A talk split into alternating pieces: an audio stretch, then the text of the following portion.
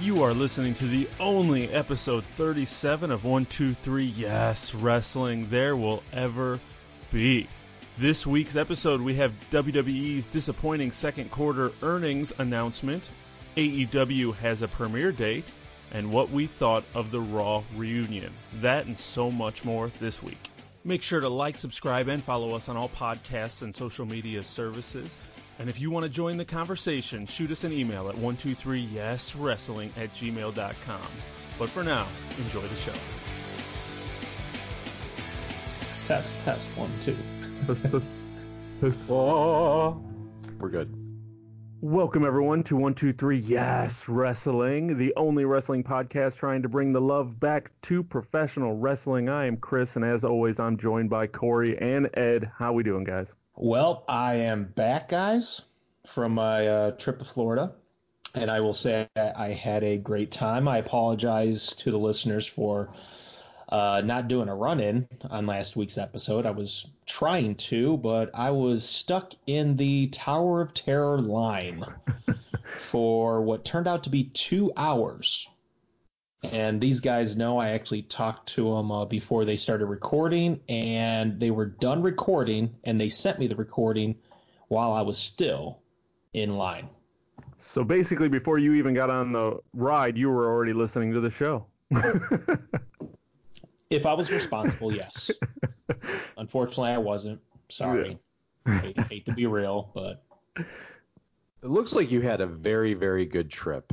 And it's been a fun week for me as well, too. I'd say the funniest story for me of the week, it actually happened at work today, and I'm actually off, but of course I heard about it. Apparently there was a giant manager call involving about 250 managers, and one of the managers was picking his nose via video and didn't realize that he had his monitor turned on, didn't realize he had his camera on. So as the senior VP was talking about numbers, he was just going to town picking at his nose, and the senior VP had to stop the whole meeting and tell the guy to stop digging in his nose. Oh, and I thought my career was going in the shitter.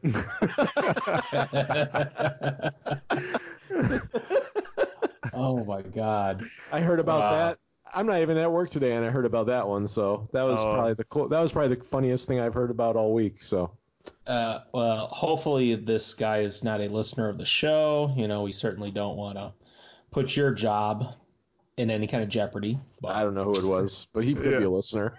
Dude, he could be a listener. If he is, you definitely know. Who you are. And that sucks. We have all been there one way or another. And before we move forward, can I just bring this up? And listeners, I know you can't see this, but I got to make sure you understand what I'm looking at. We're doing this through Skype, and I'm looking at my co-host here, and I've just come to the realization that these two gentlemen are sporting tank tops. That's right. And it's just a weird visual looking at this side by side of you two in these tank tops, because it's like, I don't know what's about to happen. I mean, are we about to have a workout? Is this about to get a little dirty? I mean, it's like, there's some weird stuff going on over here. It's July, man. Yeah, it's July, and I'm taking people to the gun show. That's what it's all about. And usually I'm the guy that wears the tank tops, and now I'm sporting the full shirt. Man, what's going on with me? So basically, you just feel left out. I do a little. I'm not gonna lie. And I was wearing a tank top before I came down. Please don't take off your shirt. He dressed up for the show. All right. Well, we're going to move on to the curtain jerkers of the week. A lot of business going down this week. And when I mean business, I mean actual business. And a lot of it's going to go over my head, but we're going to use Ed and his vice president managerial skills to explain to us everything that's going on. So the WWE second quarter earnings reports came in this week. I think they came in today, and apparently everything is down. Revenue, attendance, pay-per-views, network subscriptions, everything is down. Well, it's very different inside the WWE right now. I will tell you, when you are given these kind of results, you usually are brought together, you're heard, but your teams talk about it, and there's always spin. So I'm sure within the WWE there is going to be spin. And there's also going to be spin on what it is that caused these numbers. So you're not going to really hear them say anything negative. It's just going to be spin, no matter what they come out with. So I would say, we can give our opinions on what we think is causing it as fans, but the WWE is going to make sure that they make the message in a very organized, polite, optimistic tone when they do react to this. And I'm sure the best people on the finance team and the best executives will come up with that answer very quickly. So. Well, and I guess really the question that I should ask is, are we surprised that everything is down currently? No. Did we feel like they should be climbing back up? I'm not surprised, but I want to say that Corey, I'll let you chime in too, but I think we're also in a part of the year where I'm not that surprised that those network subscriptions wouldn't be where they are. And I also am not surprised at attendance, because let's face it, if you're a fan of WWE, this is the period of the year that you're not going to get as much quality storytelling or action. And maybe that's WWE needing to make a more consistent product throughout the year, but that does not surprise me for that reason. I do believe those numbers could easily pick up in Q3 and Q4, though. The second quarter, what months does the second quarter represent? So that... is that post-WrestleMania? April, May, and June. So, because anytime when you go post-WrestleMania, there's always a down period. There has to be, because WrestleMania is supposed to be the peak, and then after you reach that peak, you can't maintain a peak, and you definitely can't maintain a peak all year. So, of course, this is going to be the downtime period. In terms of, the excuses, this is just my opinion. Right now, with the way wrestling fans are, everyone's still in this honeymoon stage of AEW. And I think WWE is feeling a little bit of the effects of that. Because right now, WWE, like I said in a previous episode, it's just they're the cool guys they hate now.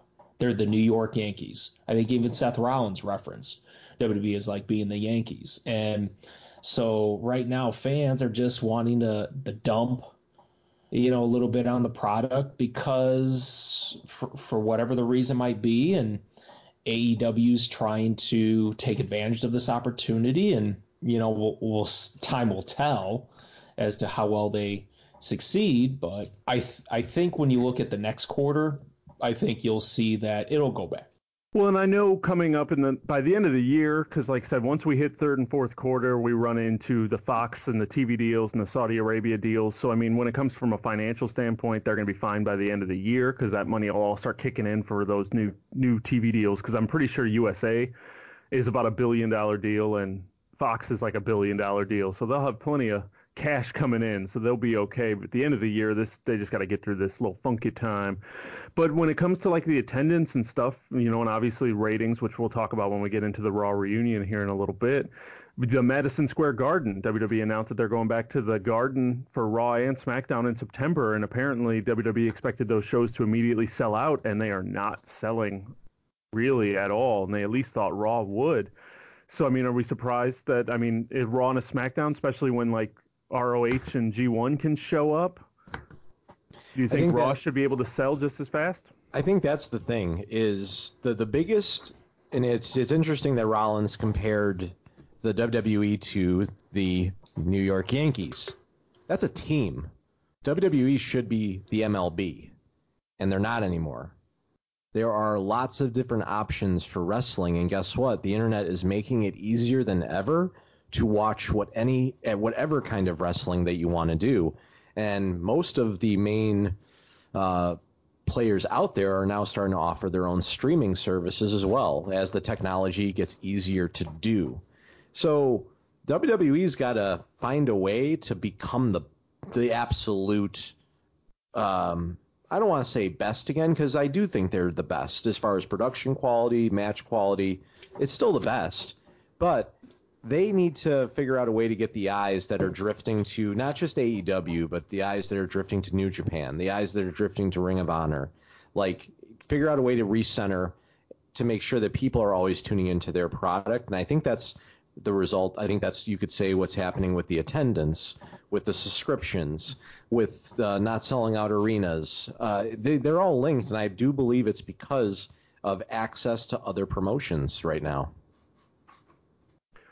Well, now, do you think that those shows will eventually sell out?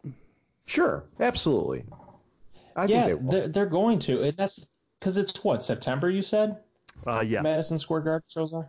Yeah. So that's the thing. I feel like right now, these, I don't know if it's the fans or if it's the wrestling websites that are trying to seek out this stuff, but I don't think shows aren't selling out right as soon as tickets go on sale. It hasn't done that in a long time. New York City, Madison Square Garden, those shows didn't sell out as soon as tickets went on sale, at least not during the last few years. So right. I don't know why people are making a story out of something that I don't think is out of the norm. AEW. By the time it gets closer to September... And that's the thing. It's the AEW effect. Yeah. And here's the funny thing, and I'm going to call it out now. Now that we got a date for the AEW thing, and I know we'll talk, we might brush on it later, but as soon as that goes into effect and they get their weekly show, AEW is going to fizzle down big time because it's now going to be on weekly. So once we get to that, all this AEW effect, honestly, is going to go away. Yeah, the only way that I believe that AEW succeeds is if they find a way to bring in new viewers. And I don't know if I see that yet with the current product. I'm not saying I want them to succeed. I absolutely want another wrestling war. I think it'd be great for the business. I think that they just need to understand that they are getting a really good gift with this TNT deal. I did really enjoy the TNT promo video too, where they're kind of going with this as like purposefully calling it like an underdog federation, which is kind of cool. That's a good way to do it. But they got to be able to bring those new viewers in. Bottom line, not these 30 to 40-year-old wrestling fans that think it's the second coming of WCW, because that's really all this is right now. Absolutely, and we might as well sidestep into that at the moment since we're going on that. But AEW did announce that their premiere for on TNT is going to be October 2nd from Washington, D.C., and that is actually 2 days before the SmackDown on Fox premiere. So, that's smart. That's a big wrestling week. There's going to be a lot of wrestling promotion going into just Fox and SmackDown, so now AEW and TNT able to throw their hat in there. That's a good week to premiere it. Yeah, in fact, I call that a win for the fans because we know that AEW is going to obviously open up their first show solid. WWE is going to open up their SmackDown show solid. So it win-win for fans. Absolutely. Now, apparently, and we've talked about it before, and now obviously because this week TNT actually announced that Wednesday was when they were going to be on the air, Fox Sports 1 getting NXT being on TV. That's really pretty much going to happen. Do we see NXT? Do you see them extending that 2 hours? Do you see them doing that live? Do you see, how do we see this playing out if NXT is going to move to Fox Sports 1, or is it just going to be a replay of whatever's on the network? I think that Well, go ahead, Crit. I hope that as long as Triple H still has control of that, I think that's going to be a real tough thing for AEW to battle, because really AEW, in all due respect, that they're on the same level as NXT is, in my opinion. So this could really be kind of a nice little mini war between those two. I really think that if they are on Fox Sports 1, they do go to 2 hours, and that brand starts getting a lot of recognition because I'll be honest, if you put of all three brands, right, if you put all three of those brands in front of a new viewer or maybe someone that hasn't watched wrestling in a few years, just like you're doing with your buddy Chris, what are they going to want to watch? They're going to want to watch NXT. So the more eyes you can get on the NXT product, the better it is for WWE. Mm-hmm. Bottom line. And that's what I was going to say. We talked about it last week. My buddy listening to this show, hey, I want to watch some wrestling. What should I watch? I told him to watch The Last Takeover. I didn't tell him to watch Raw. I didn't tell him to watch SmackDown. I mean, a pay-per-view here or there, inviting him over, doing something like that is one thing. But, I mean, I'm not going to tell someone to watch Raw. I'm going to send them to NXT and say, watch this, because this is going to be high quality, even if it is considered. But then let me ask you, though. So, because NXT, they do tapings, and then they release the tapings later. So it's like, it seems like they do a bunch in a short period of time altogether. Usually, I think they do 4. So how does this affect? So, well, that my question is that, because obviously when you go to weekly, and you got to do this every week, this is going to impact how intense you're going to get with the matches. Because if you want to, reduce the chance of injury, you can't be doing the crazy matches every week. So I'm wondering, how much is NXT going to be affected by going weekly, especially if it's live? And I think they would be live. NXT, how's that going to change what we're going to see? If NXT goes live, even if it's just an hour, but it's live every week, it changes the show immensely, I think is the word I was going for.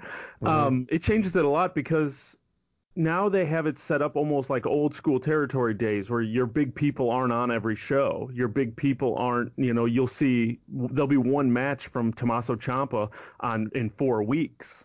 But when you go to Raw, the same people are wrestling every week. So now I doubt they're going to keep that same schedule. They're going to want all their big guys on every show. So Velveteen Dream is going to be fighting every week, and that's going to change the dynamic of NXT if you have these same people wrestling weekly, as opposed to you only see them, the War Raiders were tag champs. You only saw them fight at takeovers. They never fought unless they were squashing somebody. They're not going to keep that same schedule up. It's going to be, well, tag team champs here, Street Profits, we want you on every show. You're going to be wrestling hard-fought matches and defending those titles, and it's going to turn it into Raw and SmackDown to a point. So NXT, I mean, they got to be careful with that. Totally. That is a very good point, and I really actually didn't think about it that way, but I almost think it should be the other way around. Like, you should be borrowing some of the best practices from NXT to bring to your main roster, because that may make the product feel fresh again, especially not having the same people on every week, and keeps them healthier. You get better matches. It's not a bad idea. It's how you build superstars. Sure. You don't oversaturate the market. When you see the same people win and lose every week, it, devalues what they're worth. So when you see it, when you give people a couple weeks off, let them do some jobber matches, you save for the pay-per-views. It's how they booked in the 80s and 90s, that's just...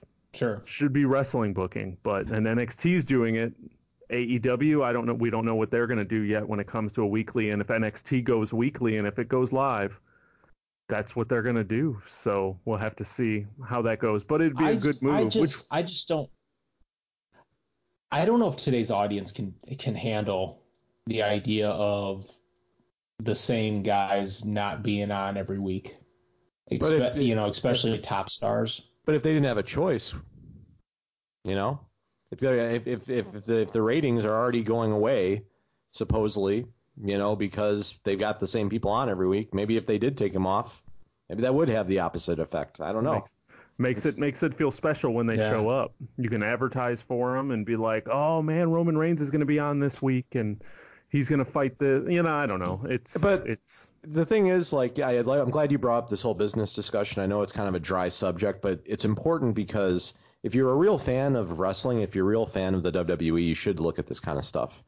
And I'll tell you what, though, if we have this conversation at the end of Q3, at the end of Q4, and they're still slipping, then we'll have something to really talk about. So now, before I move on from this little corner here, they go AEW, NXT, live Wednesday nights. Which one are you watching live? I'm watching AEW live. I'm watching AEW just to see how it gets started, but I'm going to be honest with you. I'm going to go in really evaluating it critically to see, you know, is this worth my time, or do I got to shift over to SmackDown or NXT, I should say.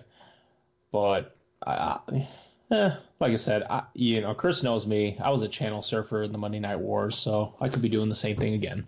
And we used to put in the VHS tape, hit record, and then we would flip the channel while we were recording. So even our mixtapes of wrestling didn't even make any sense because it was just whatever someone was watching. And we would flip. So it was all flipped. So when we'd go back and watch some of those tapes, it'd be like, oh yeah, I'm watching this Raw, and then all of a sudden, you know, past Corey would change the channel. We're like, what's going on, Corey? No. Here was the great thing about it, because I don't think you forgot this little detail. I would only hit record if I thought it was going to be something good. Mm-hmm. So on this tape, and Ed, you're getting a real nice little lesson of our growing up. So like I remember like WCW, if Hogan was about to do a promo, I would be hitting record, you know, and I would try to let that finish, and then I would shift over. And if there was something good, a lot of times, like if it was a match, I would hit record towards the end of the match because that was when all the intense stuff would happen.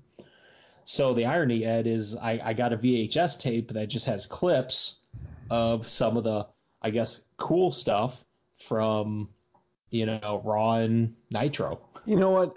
And that's so cool you bring that up. And I know it's off topic, but it reminds me like how good they were at knowing the main points of each other's shows. Like I remember going back and forth too, but I also, it took me almost 4 years to figure it out, but I finally, towards the end of the Monday Night Wars, figured out how to do picture-in-picture on my old huge RCA TV. And I remember like some of those like crazy moments. There was this moment where like they were just literally doing everything in the most epic way possible. Like everything was just so epic. Like you'd have Hogan on one channel and then you'd have Austin on the other. And it's like you almost had to be watching or going back and forth to feel like that energy. Like you were marking out because there was epicness happening on both shows. It was the coolest thing in the world. Yeah, it's something that it would be awesome if some of these, you know, AEW and NXT and just some of this stuff can be recreated to a point. It would be nice. I don't know if it'll get there again, but especially with a lot of people who don't watch live. Last up on these curtain jerkers is kind of a mixture of last week and this week, but I believe it was last week Bayley was interviewed on Fox and was asked the softest question in the world. What is something that is the hardest part of being a WWE superstar? And Bayley mentioned the travel and the road, being on the road. And the interviewer is like, yeah. And then as Bayley kept talking, well, sometimes, you know, we got to get our rental car, and sometimes we're in sketchy neighborhoods and there's nothing there and we run out of gas. And sometimes we have to, you know, not use the gas pedal so we don't run out of gas. And the interviewer goes, wait, you guys are driving? And Bayley's like, yeah. You guys don't have a driver? You guys don't have a car? You don't have this? They don't provide you with any of these things? And the interviewer is just freaking out on Bayley. And Bayley's like, no, there's like 30, 50 superstars. They can't get us all cars. They can't do us all that. And then even the interviewer's like, they make a lot of money because of you guys. I think they can afford it. Let's get you. And she starts talking about unionizing. Well, do you guys have a union? And do you talk about this? And Bayley's like, no, we don't. And she's like, oh, we should get you one. And Bayley's like sidestepping like crazy as they're talking about unions and management companies. How did I miss this?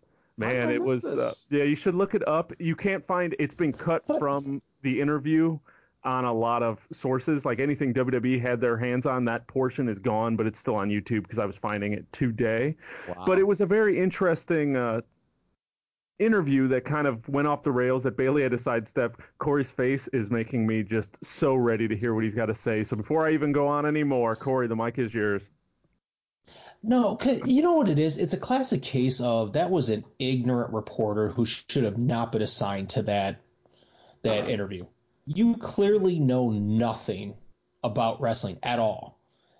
I find it funny. It's like you're so shocked that they actually dried themselves, but then on top of it, you bring up the whole union thing. And if you knew anything about wrestling history, there was a time period where Jesse Ventura tried to get that crap moving along, and it got shut down real quick. It's a very controversial topic when you talk about unions in wrestling, so it's really something you're not supposed to discuss. But yet this reporter brings it up.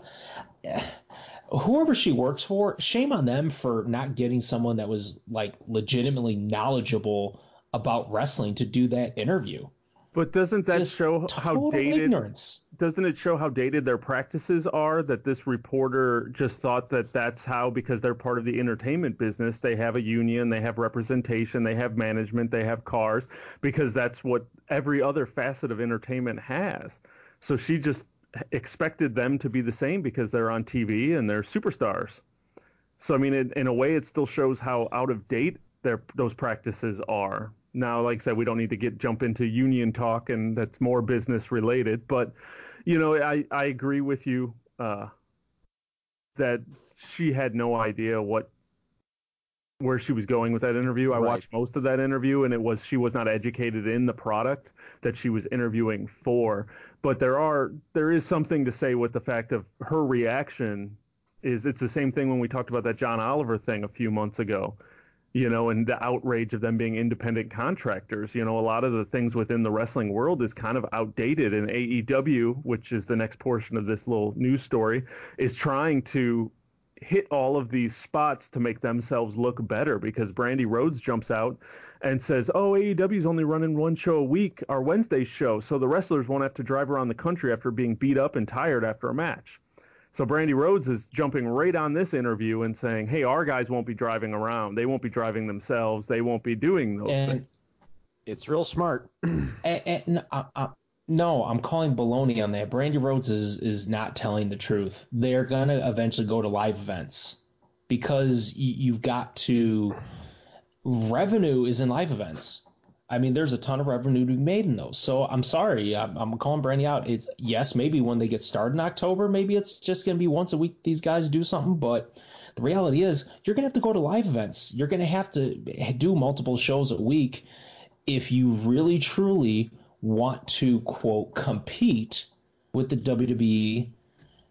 Part of competing with WWE is revenue. You're not going to get enough revenue doing a once-a-week show. Sorry, calling it out. No, I agree with that. She's saying it now because it's true now. It won't be true then. It's a good. No. I can't think of the word for a sound clip. It's a good sound clip. Yeah, I just think it basically pulls on the heartstrings of those people that probably do feel passionate about wrestling, having a union, and having a better quality of their employment. Because, let's face it, everything's kind of politicized nowadays. So that might mean something to somebody who likes wrestling and, you know, says, hey, well, man, that's right. If AEW is going to do that, then I'm going to start watching them. You know, like, I mean, it's... Well, hold on. Yeah. No, I'm sorry to interrupt. And did someone ask Tony Khan, are they doing a union? No. Right. He made that very clear. Right. So clearly there's a reason why unions in wrestling just, it isn't, I guess, a reasonable option from a business standpoint. Otherwise, Tony Khan would have jumped on it, because then he could brag about it. The only thing he bragged about in terms of unions is people that have the office jobs, you know, they're going to get benefits and things like that. Right. Well, and the only thing my only point is that Brandy Rhodes is going after the millennial viewer. That's my only point. By her, you know, you said it just like that, Corey. Tony Khan, their CEO, has said we don't want unions in wrestling. Yet your chief branding officer just went out publicly saying, "Oh, well, we're going to do this for our talent." Well, that's just a grab at the millennial viewer, and that's why it's just very interesting that comment from her would come out. They're going to be hypocrites down the road. That's the funny part to this. I agree. I agree completely. And like I said, and I'm not trying to really dump on AEW. I'm really hopeful that, you know, they're going to be successful. But it's, you know, but all these things that they're doing that are, quote, different, you know, like the wrestlers are in charge of the creative, that's going to bite them in the butt. I mean, it just is. That worked really well for Kevin Nash. That worked really well for Kevin Nash in the early 2000s. It's just, that's the thing. It's like they're going to find out and I hope they don't find out the hard way that all this, quote, the things that, quote, fans wish would happen, they're going to find out from just when it's in operation. It just doesn't work successfully. So there's a reason why WWE doesn't do these things. There's a reason why WWE doesn't do some of these things. And we might want it from time to time, and smart fans want it, or other people, or just people who remember the Attitude Era want these things. But then, at the same time, there's a reason they probably don't do it. And when AEW is taking every single... Because they're literally coming out and they're saying every single thing that we want to hear. I mean, realistically, that's exactly what they're doing. Yeah. They're just like, oh, well, you know, Bayley talks about how they have to drive themselves. Our people won't have to drive themselves. And I mean, they're jumping on it week by week. Well, I guess time will tell. Time will tell, and I look forward to episode 50 and 60 as we approach our year, and we can see... Woo! You know, where we're at as we close out this year. We'll be excited, but we are going to push all of that business talk behind us. For those of you who are still listening to us, we are going to move on to the mid-card wrap-up that starts every week with the sits and fits with Mr. Fitness. Yes, wannabe gym rats, I'm back.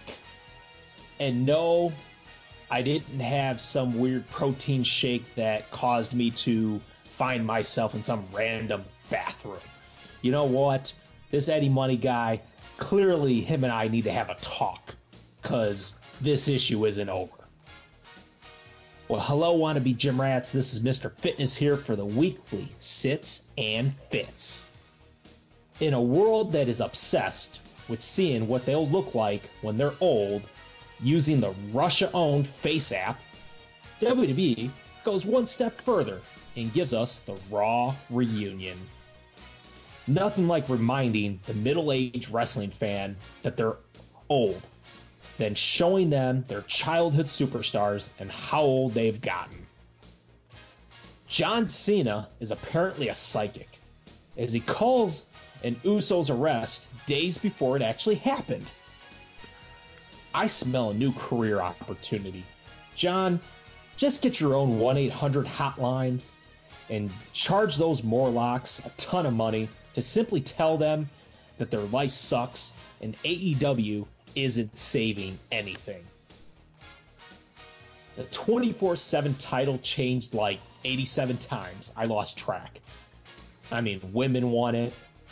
The Stooges won it. The Million Dollar Man bought it. Alundra Blayze tried to trash it.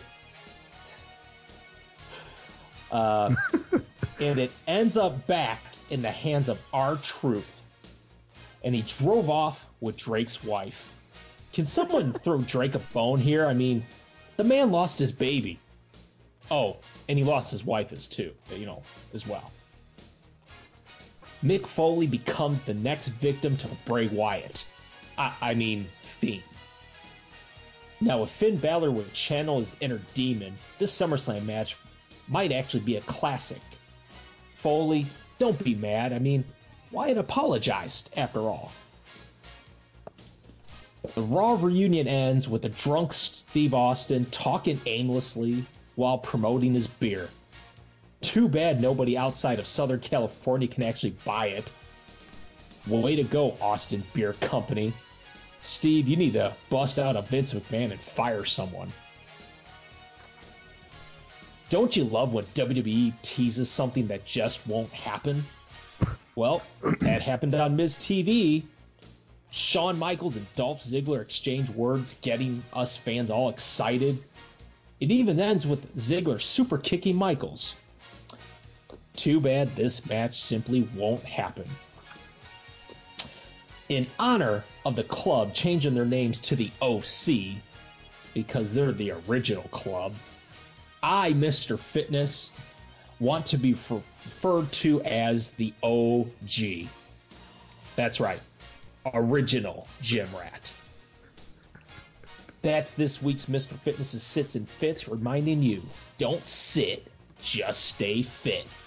Well, I think that was interesting. It was good that I actually found Eddie Money's cellular device during that conversation with Mr. Fitness. He did, in fact, call me, and he will be live next week to counter Mr. Fitness's claim.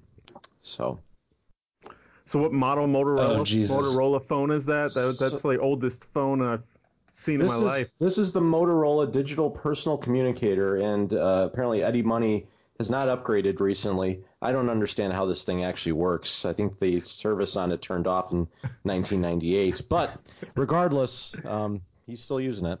So at least he knows to get through. So we got that to look forward to next week. Eddie Money's response.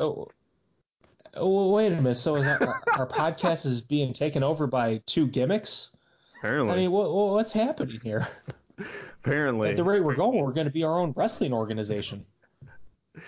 Yeah. That was for you, Dale. Yeah.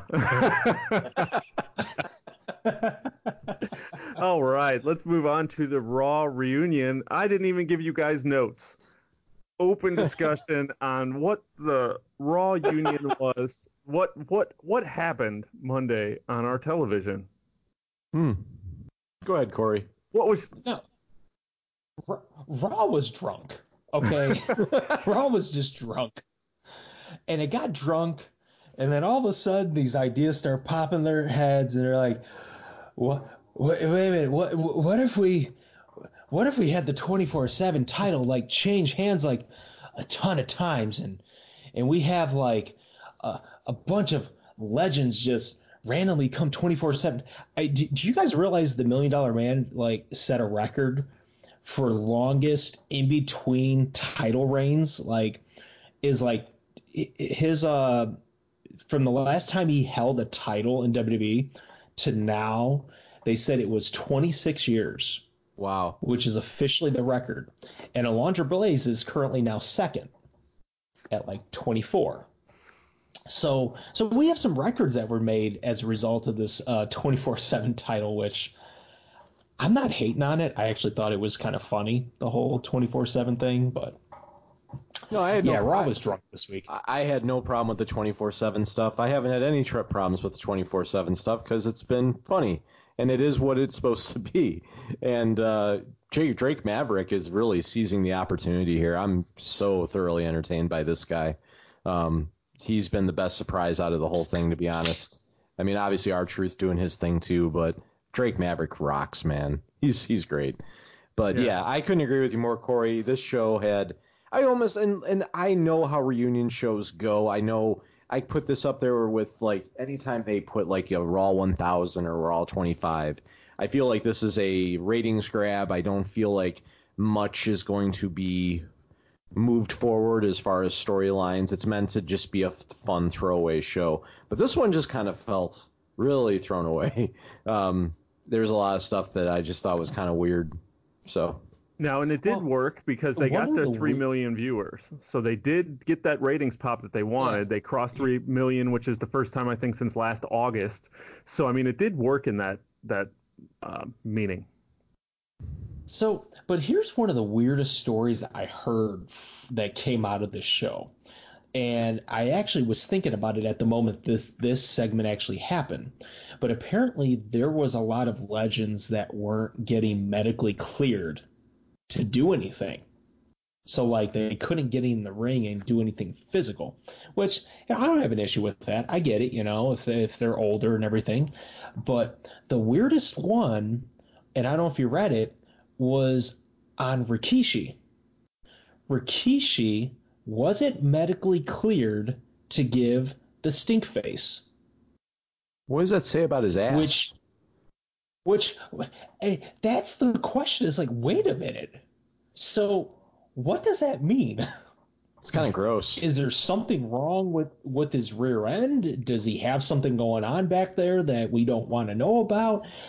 That was the most interesting story I got out of this, was the fact that because I was expecting that and then it didn't happen. I'm like, Well, you know, that's his gimmick. Just imagine if you had received the stink face numerous times in the late, you know, 90s, early 2000s, I'd suddenly start worrying, am I going to get Crohn's disease on my face? What's going to happen here?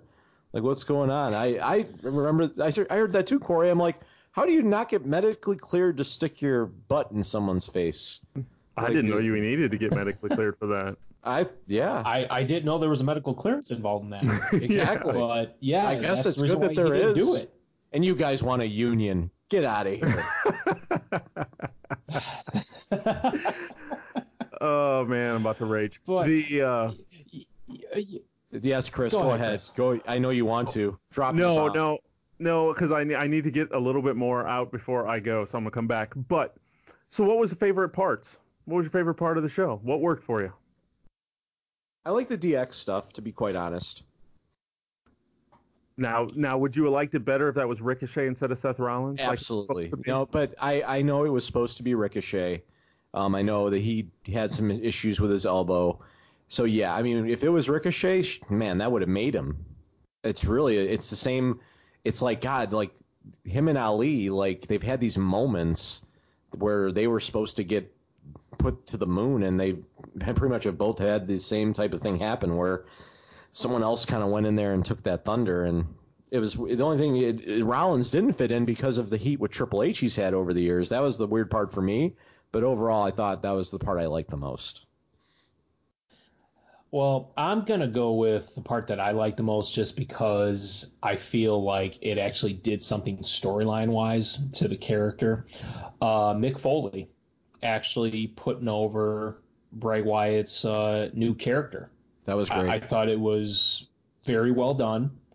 And I like the finishing touch of Bray Wyatt actually doing the mandible claw to Mick Foley. Now, I think part of the reason why was because I'm sure Mick Foley couldn't take Bray Wyatt's move. So, I mean, I get that. You know, obviously his body's pretty banged up. But the mandible claw, him actually doing his maneuver on him, I thought was a nice touch to it, you know, and just gave a different element to it. And and I think Chris said this in a text message to me, Mick Foley was the only guy that actually took time to put somebody over on the current roster. Which that's the interesting thing about these shows is that, you know, none of these legends are putting anybody over. How cool would it be if Bray Wyatt took the mandible claw as his submission finisher after that? That would be dope. He might. Yeah. But, yeah, you're exactly right. Outside of that segment, the legends were just there, and they weren't there to help. They weren't there to put anybody over. There was no meaningful moment. There was no reason, as you're talking about Rikishi not getting medically cleared to do a stink face. He shouldn't be putting his butt in anybody's face because that's burying the current talent. They're openly saying, no one's talking about that Cedric Alexander, Drew McIntyre at a match. No one remembers that Roman Reigns and Samoa Joe fought on that show. Nobody, you know, I mean, it's like all of these moments with the current day superstars just disappeared. The most work that the current day superstars got was that 24/7 stuff. And even that, once it turned into a Legends belt, it just turned into a Legends belt until the end. There was just nothing happened. You know, Baron Corbin wasn't on that show getting the rub from anybody. Lacey Evans wasn't on that show. I mean, how many other people weren't there? The thing about this 24/7 title, you know, it's like, first off, Drake, Maverick, and R-Truth, they have done so successfully. They've been able to adjust their character to fit with this 24/7 title.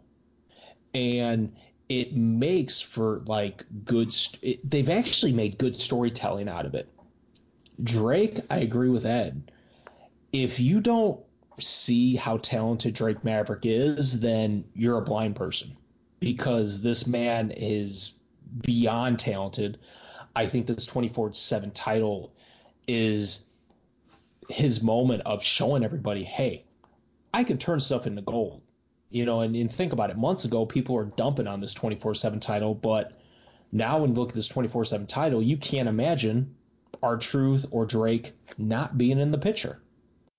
So, and I actually liked how some of the legends were incorporated, specifically Alundra Blayze and the Million Dollar Man, because they actually took old storytelling that those characters did. You know, you got Million Dollar Man, who actually bought the WWE Heavyweight Championship, and then you got Alundra Blayze, who historically put the women's title in the trash can. So it's like, at least when it comes to those legends, they did something that, you know, fit their character, told some story, and I don't think necessarily hurt that title. No, not at all. I think, like, it's just, it's kind of sad when, Chris, you make that point. I just was thinking about it. That does seem to happen on all these legend shows. Like, and you wonder why people are drifting, you know, a little bit away. It's like, well, you just keep reminding us that the best part of wrestling was 20 years ago. Mm-hmm. And that's not going to help your current product at all. Like, you shouldn't see these huge spikes when the old guys come back. You should just see those spikes because we're excited for this new roster of people that are out there. But if you set it up so these people are helping each other, as I think I sent you guys in a text, why didn't we get a Vince and Shane, Kevin Owens, Stone Cold segment in the ring? Why didn't – I mean, obviously they want to create Stone Cold and McMahon with Shane and Kevin Owens, so why not bring the other two out and you do some type of segment where Stone Cold and – Kevin Owens are given a double stunner and Stone Cold is giving the spotlight, that moment, to Kevin Owens, you know, and like handing over the stunner, handing over these moments, making Kevin Owens feel like a bigger star, making him feel like a Stone Cold. Instead, we got, like you said, which I, and it reminded you of this, is drunk Stone Cold in the ring. He commanded that ring. He came in, he said what he was going to say, he owned the crowd, he owned the moment. There's nobody bigger than him. I mean, he came out he walked through Hulk Hogan and Ric Flair to just a roarous pop. So, I mean, there's just no denying that he's there, so use that for something. But see, this is where I say it's unfair to try to use that as the comparison, because, like, here's the reality, and I think you guys will agree with me. WWE is not trying to create a megastar. No. They don't want a Stone Cold right now. They don't want a John Cena. It's like they want to keep their stars grounded more. And I think they do that is because they want to keep them in the company. They don't want them to get bigger than the company and then go off and go do something else. Because, I mean, we've seen that historically with The Rock. You know, Stone Cold – well, Stone Cold ended up retiring because of injury, but I think they're wanting to keep these superstars today more grounded, so that they don't leave. But every league has your face of the company. Even in the football, Tom Brady, I mean, I don't like him, but he's had it. There's always somebody you put on the cover of 2K. And you push them to that level, because the problem is, as we talked about in the beginning of the show, all of their numbers are down. And if you don't create those stars, those numbers aren't going to go back up. If you can't get some of these people over, if you're not going to do anything with them and create household names, you're not going to get new viewers. And then you got to also look at, you know, Dean Ambrose's gripe. It's like, you know, are there guys that want to be the megastar? I truly believe so.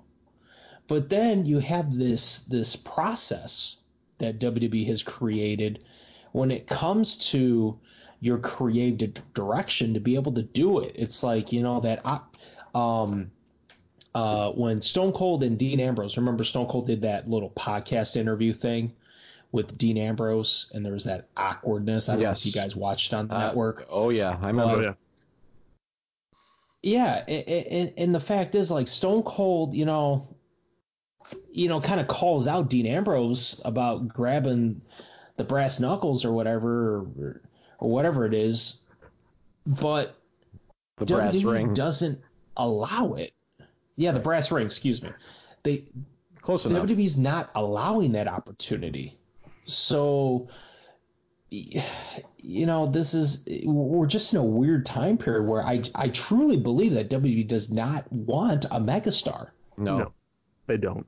It's clear, because whenever they get one, they bury it. So it's very clear, and especially when they do have shows like this and they bring these people out and none of them, and no one's allowed to be bigger than these stars of the past, then it's just, it's extremely clear that that is their plan.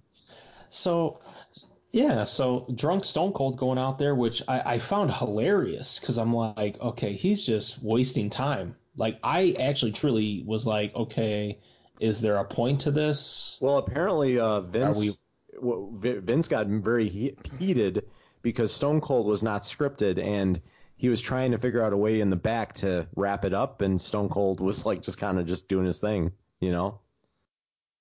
Shoot, Stone Cold was like about to talk about a story about Gerald Briscoe or something like that. Like, you could tell in the ring he's like just improvising, and it was weird.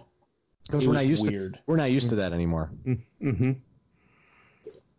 Because that's all he ever used to do. And then the funny thing is they're promoting the heck out of that Stone Cold beer, you know, that they have in the ring. And I was just researching it today. You can't even get it. Yeah. Nope. So Stone Cold's getting all this promotion for his beer, but only Southern California and one other place, I think in Oregon, can actually get the beer. Yeah, and unless you live in a state that you can ship to, which nobody does. And the beer company was getting tens of thousands of inquiries about how to get the beer, and they couldn't do it. They're like, well, we're in the process of trying to get distribution nationwide. I'm like, well, right. Boy, what a blown opportunity you guys just lost. I know back when they first went on sale, my one buddy Ralph, he got some and had it shipped somewhere. I don't know how he got some, but he bought like a collector's pack and said it was pretty good. I've had my eyes open for years, but just never been able to find it. So I'm hoping at some point you'll allow us to try it. It'll be right there with the Rock's tequila, which would be nice. Yeah, and the funny thing is, and then on top of it, those cans that they had at the show, they just created those cans. They're like, oh, the 16-ounce, we're not there yet. Like, the people that can buy the beer, they were asking about those cans. They're like, yeah, those aren't available yet. It's like, Jesus Christ. It's like, get the ball moving here. It's like, you realize that this is going to be promoted in front of millions of people. And let's just be honest, even if you don't watch wrestling anymore, if you walk into the liquor store and see a beer brought to you by Stone Cold Steve Austin, you're probably going to try it. Yep. Hell, I would have bought it. Not that I'm a beer drinker. I think that's going to be the beer you fall in love with, Corey.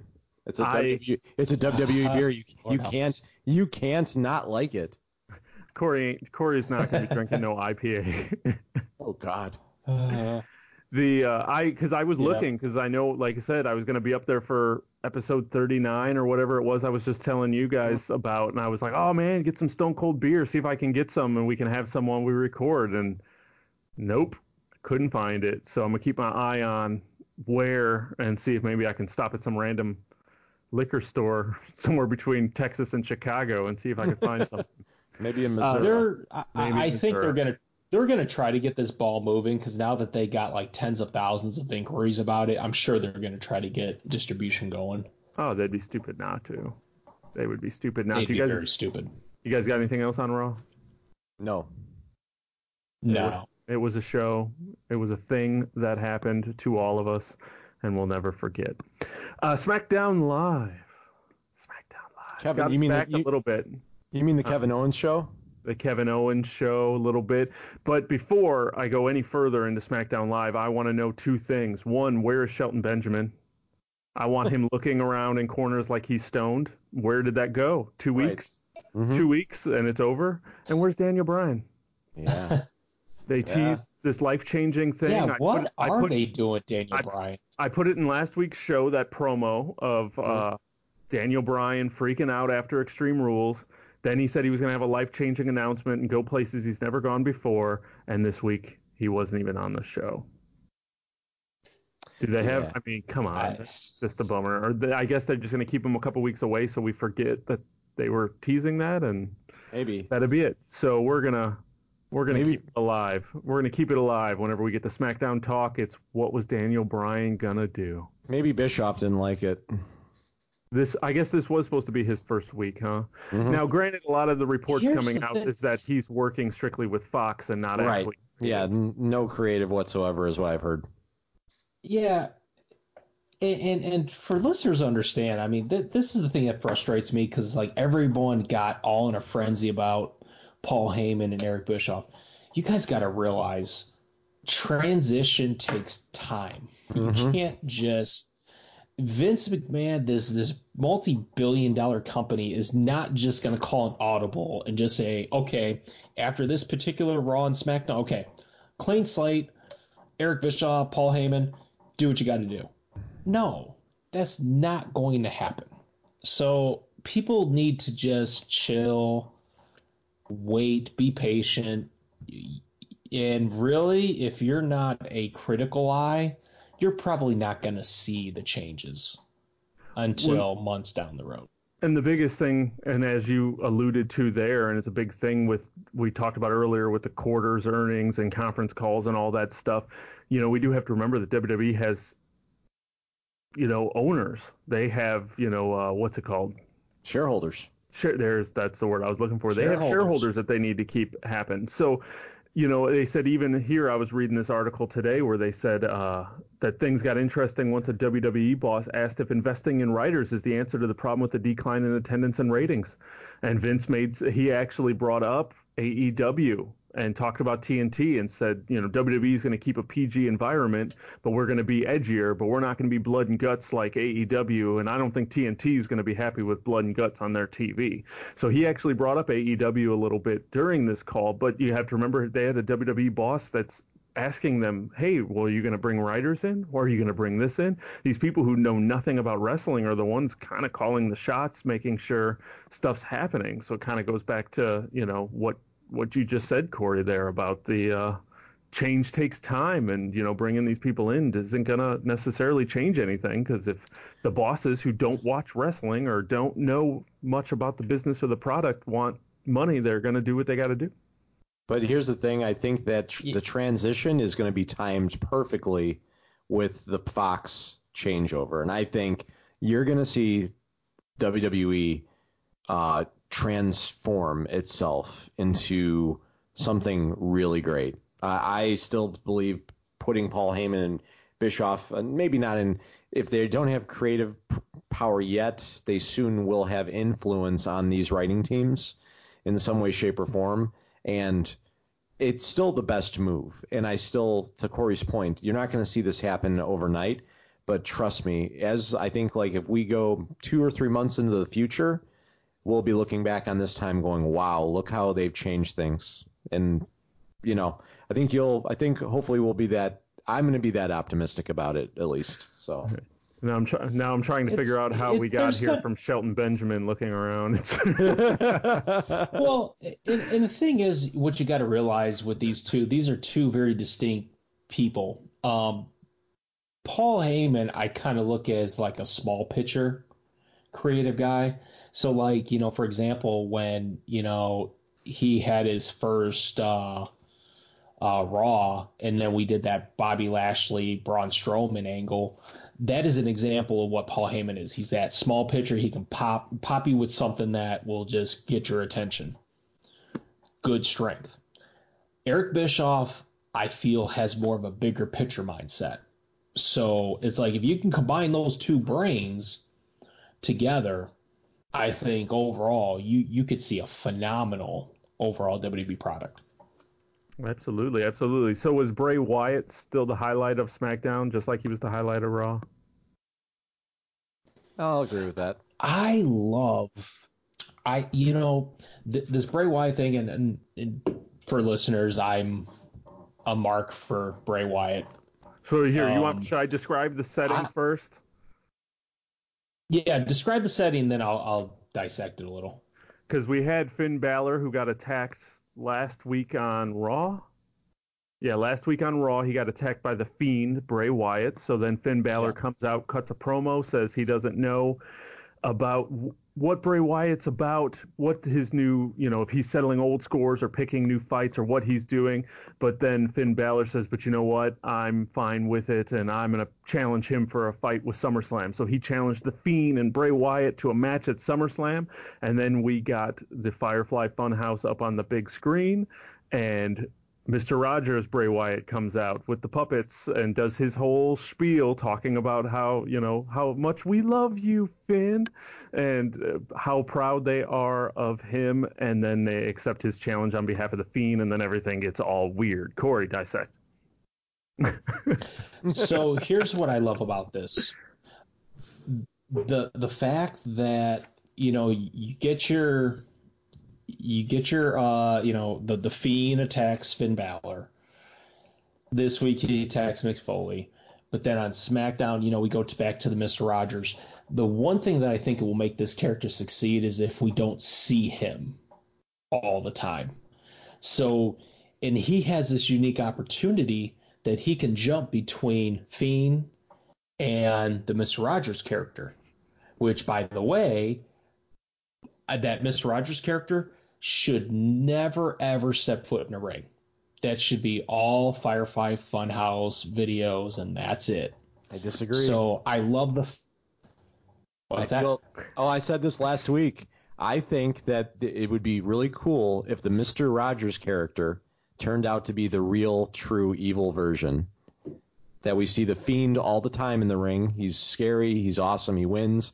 But when you want to get the big guns out, the Mr. Rogers is the true villain, and with the puppets and everything at ringside, do the whole thing, and he just murders people. It would be so crazy. I mean, I know it will never happen, but that would be crazy if, like, Mr. Rogers pins the demon clean.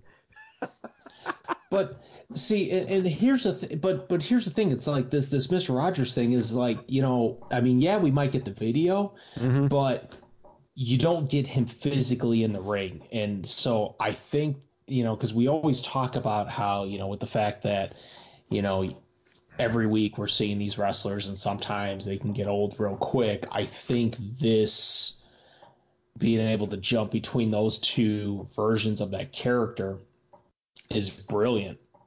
And I think that I really do think Bray Wyatt's got a lot of good stuff coming to him moving forward. I hope that Finn Balor goes to the demon character, and I hope at SummerSlam the demon character actually loses. Yeah, I do too. Yeah, they'd be stupid not to do that, I think, because I don't want to see a rematch with, you know, I don't want Finn to lose as the man and then want to do a rematch with the demon and just to beat Bray, and then we haven't learned anything, so I don't want to see it with that. But yeah, highlight of the night. I enjoyed that promo and that segment. And if you haven't seen it, it's up on YouTube, and it's definitely worth the watch. Then we had more Kevin Owens and Shane McMahon. Kevin Owens went on social media and challenged Shane McMahon to a match at SummerSlam. He then said if he can't beat Shane at SummerSlam, he will quit the WWE. So Shane comes out and says he accepts that challenge and stipulation, so that match is booked. Hopefully it is the end of Shane McMahon on our TVs for a while. But then Shane McMahon decided to put Roman Reigns versus Kevin Owens as a match for the main event of SmackDown. He then said Drew McIntyre is the special ref. He was the commentator, and Elias was the timekeeper. So that was the main event of Kevin Owens and Roman Reigns, who never fought, because why would they fight when they were mad at everybody else? It was a weird main event. So ultimately, that's exactly what happened. Instead of fighting each other, they just beat up on Drew McIntyre and Shane and Elias until Kevin Owens stunned Shane McMahon once again. What I did like is that Roman Reigns got out of the ring and gave it to Kevin Owens, for Kevin Owens to scream, "This is my show," and jump up on the turnbuckle while Roman stood on the apron. I thought that was interesting. Yeah, that was interesting and cool. But yeah, I just thought it was really weird, because I was even sitting there getting ready to watch this match, and I was like, why would Reigns and Owens fight each other? Why would they give into this? And then they didn't. So then it was like, Shane, were you really that stupid? Yeah, I guess so. But at least they did what was the right thing to do. Yes. Yeah, I mean, it made sense. I mean, you know, right now, obviously, all this that we're doing right now is to try to put Kevin Owens on a different level and to really just exit out Shane. So, you know, I see it. I personally just can't wait for Shane to go because clearly he's got go-away heat at this point, and so it's time. Absolutely, absolutely. And it should be a good match. It should be a good time. Should have lots of chaos. I am excited for it, and I'm excited to see what they do with Kevin Owens, and hopefully they continue this momentum and do something with him. Then we had a Miz TV segment with The Miz and his special guest, HBK Shawn Michaels. Shawn Michaels even talked about being a legend, and when I was a youngster and the legends would come by, I always told them to get out of here, but now that I'm one of those legends, I just like to hang out with my friends. And he went on there and did that. Then Dolph Ziggler came out, who he's been having some problems with The Miz. Dolph Ziggler came out and started talking trash to Shawn Michaels, saying his last match at Crown Jewel was a disgrace, and even compared it to the Goldberg's last match. And then it kind of broke down, and The Miz popped his face back in there, and Dolph Ziggler superkicked Shawn Michaels, which Mr. Fitness was not a fan of. Since we won't get the payoff. Now, do you think this is a way for, you know, a legend to try to make Dolph Ziggler look like something, or just doesn't really matter? It was poorly executed because obviously this is going to lead to a match between Miz and Ziggler. And that's not what that whole segment did. That segment got the audience to be more excited over the idea of Ziggler and Shawn Michaels fighting. I mean, come on, even Shawn Michaels did the dig about, you know, the fact that Ziggler is like a Shawn Michaels wannabe. So you're already digging that far, and then Ziggler gives Shawn Michaels a super kick. How do you not do that match? Right. But clearly, that's not going to happen. It's going to be Miz. So it's like, I'm disappointed because if I knew it was leading to a Shawn Michaels Ziggler match, awesome segment. Served its purpose. But that's not what that did. I agree. Nothing more to be said. Miz, once again, gets screwed. Right? Yeah, they're handling this Miz face turn with a lot of nothingness. Nothing. Just absolutely nothing. Now, something that wasn't nothing was Kofi calling out who he wants to fight for SummerSlam, and he was picking his SummerSlam opponent for the WWE Championship, and he picked Randy Orton. And Randy Orton came out to the ring, and they promptly jumped straight into 2009. Yes. When Randy Orton used his influence to stop Kofi Kingston's push for the WWE Championship back then. They even showed footage from them fighting in 2009 at Madison Square Garden. They really brought it all up and even had Randy, I used my influence, you don't worth it. And they kind of tied the stories together, even went as far as Randy Orton saying the only reason Kofi Kingston is WWE Champion is because Randy Orton injured Ali, and that's why Kofi was put in the Elimination Chamber. Like, this was a great segment. It was so good, and it was so... Randy Orton, like, showed why he's still one of the best heels in the business, and especially when he said, you know, the line about the pancakes throwing and all that. It's a shame that all this work after 11 years is going to all be for nothing. I was like, oh! Like, it was just crazy. So good. So good. So, I'm sorry. I'm going to be this guy. How many of the current fans that are watching the product know anything about that thing in 2009? We do. I'm actually a criticizer of it, of this thing, because outside of people like us, the young fans weren't watching in 2009. So they know nothing about this build-up or any backstory or any the behind-the-scenes stuff that happened as a result. So I just don't... I don't see how you can successfully build a story that's going to appeal to the younger audience. Because to the younger audience, this is just a random opponent. They showed it. Yeah, they showed it. I disagree with you absolutely completely. No. You're making an assumption about all young fans that they don't like hearing about the past. That is grossly inaccurate. What do they know? They don't know about when Randy Orton flipped out on Kofi and called him out right there in the middle of the ring on a shoot. Or the fact that he went backstage and just totally flipped out and pretty much buried Kofi Kingston and any push he got. It was, yeah. They don't know anything. Now they do, because they just got told that this happened, and now they're like, wow, that's kind of cool that happened all those years ago. By showing clips of a match, it adds layers. It didn't really show anything. Layers. You love layers. You love layers in cake. They're not going to go into those levels. Disagree. Because they don't reveal that stuff. That's a peek behind the curtain, and I get that. But that's the thing. This match is only going to truly satisfy the fan that was an older fan that was watching back then. Which, to be honest with you, how many were watching in 2009 that are still watching in 2019? I don't know. Clearly probably not as much. Probably just us. Probably. So now... and I'm sorry. I know this show's looking at the positive, but it's just that was the vibe I got. I felt like, when you're looking at... this is SummerSlam. This is a big pay-per-view of the year. It's one of the major four. When you're trying to pick an opponent, I'm going to be honest with you, this would have been a perfect time to do a New Day tournament because there would have been more invested.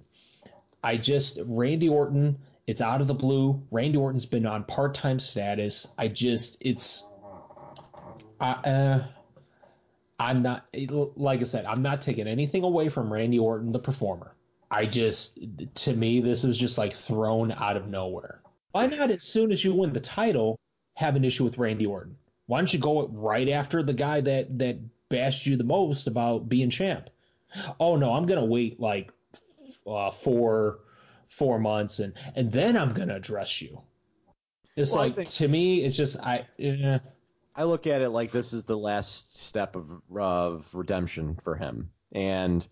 if he gets past Orton, because it's still an if, the WWE could always pull a fast one on us. But when he gets past Orton, for me, that's when he's achieved that superstar status with that title. As best you can in today's day and era. But like we just talked about, no one's a megastar anymore. I'd say Kofi's probably the closest to a megastar they have on the roster right now. But that's the way I perceive it, is this is his last, thing that was holding him back in the past. And hey, it might very well end with a New Day turn at the end if he wins, but we'll see.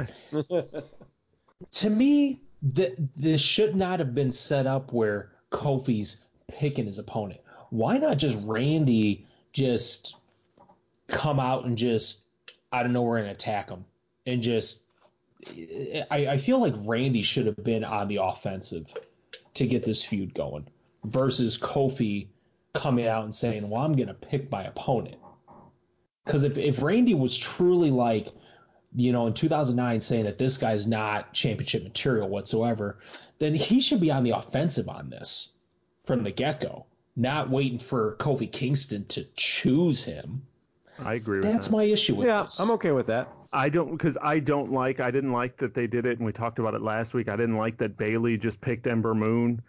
And I didn't really like that Kofi was just going to pick Randy Orton. I mean, I guess I understand why they had Kofi pick, because you want him to look like the fighting champ. You want him to go up against someone that you don't think he can beat. You want to continue that story and him, as Ed said, find his redemption. You do have those moments where that's just where they're going with it. But yeah, I would have rather seen Randy Orton just start dropping some RKOs on him and attacking him and doing some of those things, and then start dropping some of that stuff. And even Randy could have started that feud by saying, hey, this is, remember in 2009? Mm-hmm. You weren't ready then. There's ways to do it. But yeah. Like I said, I like the built-in story for they're putting enough of that story out there for new fans to kind of go, okay, yes. But then for us to be like, oh, hell yeah, they're going to go there, and then it's exciting for us. Because you can't tell me you're not going to be at least you're not going to be somewhat invested, Corey. You're going to be invested somewhat. No, I get it, and I'm sorry that I'm coming out on the offensive on this. It's just I just didn't like the execution of it. Like I said, if it would have been Randy on the offensive of it, I think I would have been a little more positive. Of course I know the history, so I'm totally fine with it. Totally fine with that element. Hey, we all have moments where we jump all over something that's done while the other two are like, this was great. We've all been there, Corey. It's okay. You're allowed to be there. For the last 20 minutes, I have watched this man eat food. He called me out on it weeks ago. For the last 20 minutes, this man has been gnawing down on what looks like chocolate-glazed donuts, and I'm calling you out on it. I'm eating a plum, dude. And it's good, by the way. It's the world's longest-lasting plum. It's like a never-ending gobstopper. Well, because I had to freaking talk. I mean, you guys are getting me all fired up. You guys are all praising the Kofi Kingston Randy Orton feud. It's no, there's a flaw here. There's a flaw. So on a lighter note, did you guys happen to see the Sonya Deville Mandy Rose promo? Yeah. Yeah. All right, I'm gonna play it right here. I'm gonna play the promo right here. Okay. Remember the time we overheard the Iconics making fun of what Kevin Owens did to him? Yeah. I might have told him. Come on, only you. No, it's good.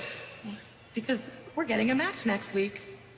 Wait, are you saying next week we have a women's tag team title match?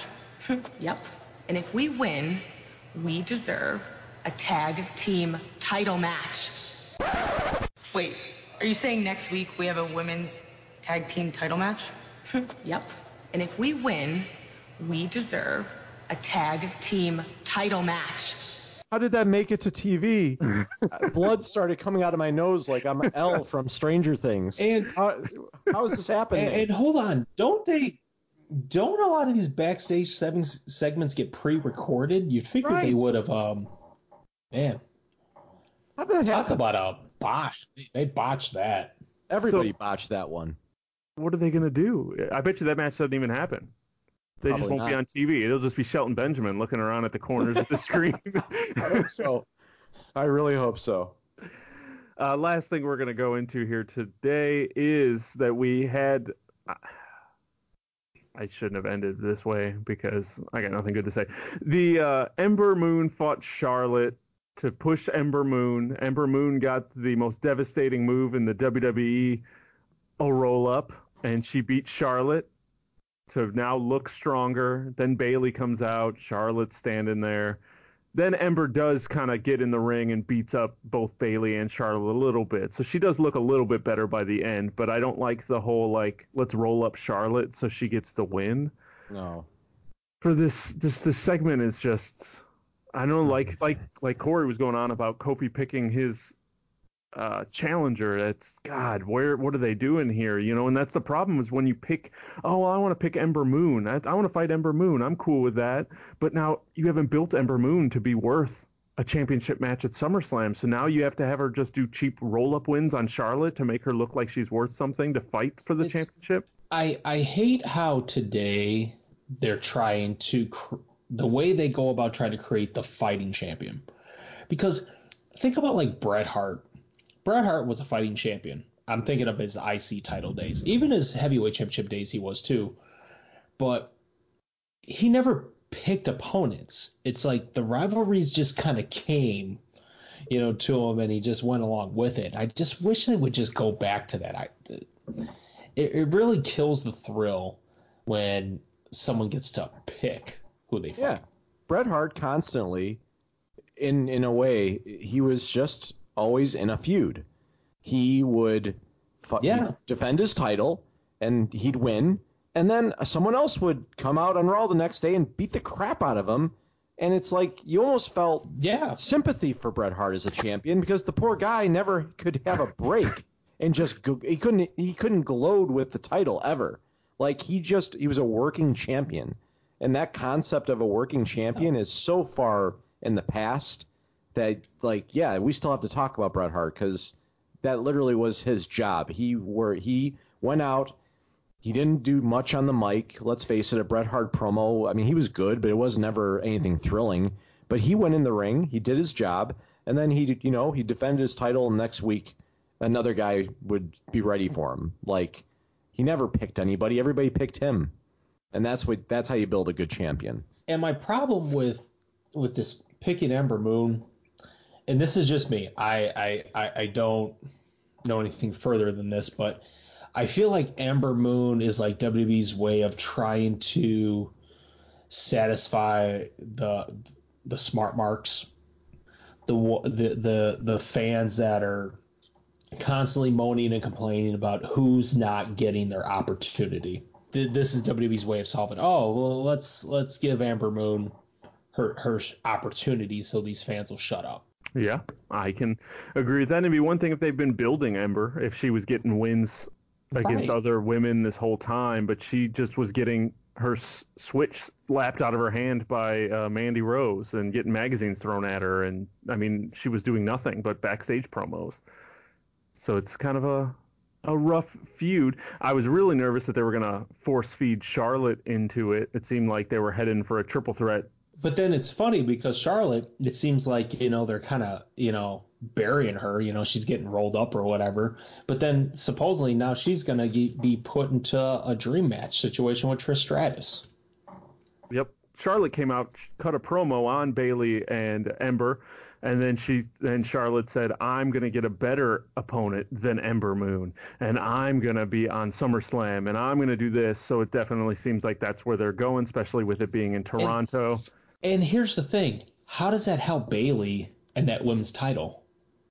It doesn't. So that's the problem I have with some of this storytelling is like, you're going to make Charlotte versus Trish Stratus more important than that women's title at SummerSlam. Exactly. If you wanted to give Trish Stratus a match, then she should have been fighting Bayley for the women's championship, and you let Bayley beat her. And if you want to push. You want to push Ember Moon and you want to build her up, you give her a one-on-one match with Charlotte and you give them an actual feud that's just based on something that's not a title. And you let Ember Moon beat Charlotte because Charlotte can take the win or the loss at this point. So, I mean, it's like you can switch those matches up and you make your women's title look good. You make Trish look good. You make Bayley look good. You make Ember Moon look good. And look at that. You built at least 2 stars out of that, one using a legend correctly and another one using a future legend correctly. How hard was that? We came up with that in, 20 seconds? Yeah, right. Yeah. Pay us. You know, when we do next week's episode, I feel like I've been very negative this week. I think next week I'm going to set a limit of how many negatives I speak in the next episode. So you guys are going to have to take some of the load on the negativity. So that's going to be really hard with Eddie Money on the show. Very negative. I don't know. You know, I take a week off and then I come back so negative. I don't know. I know. I thought you had a good vacation, man. I did. That's the weird thing. But apparently the wrestling didn't go along with it. Hey, Raw Reunion was rough, but I think that is going to wrap us up as we are already longer than we want to go because we just had a lot of love and a little bit of hate to give this week. So we want to thank everybody for coming out. Want to join the conversation, shoot us an email at 123yeswrestling@gmail.com. And until next time, take it easy, guys. See ya. All right. See you next time.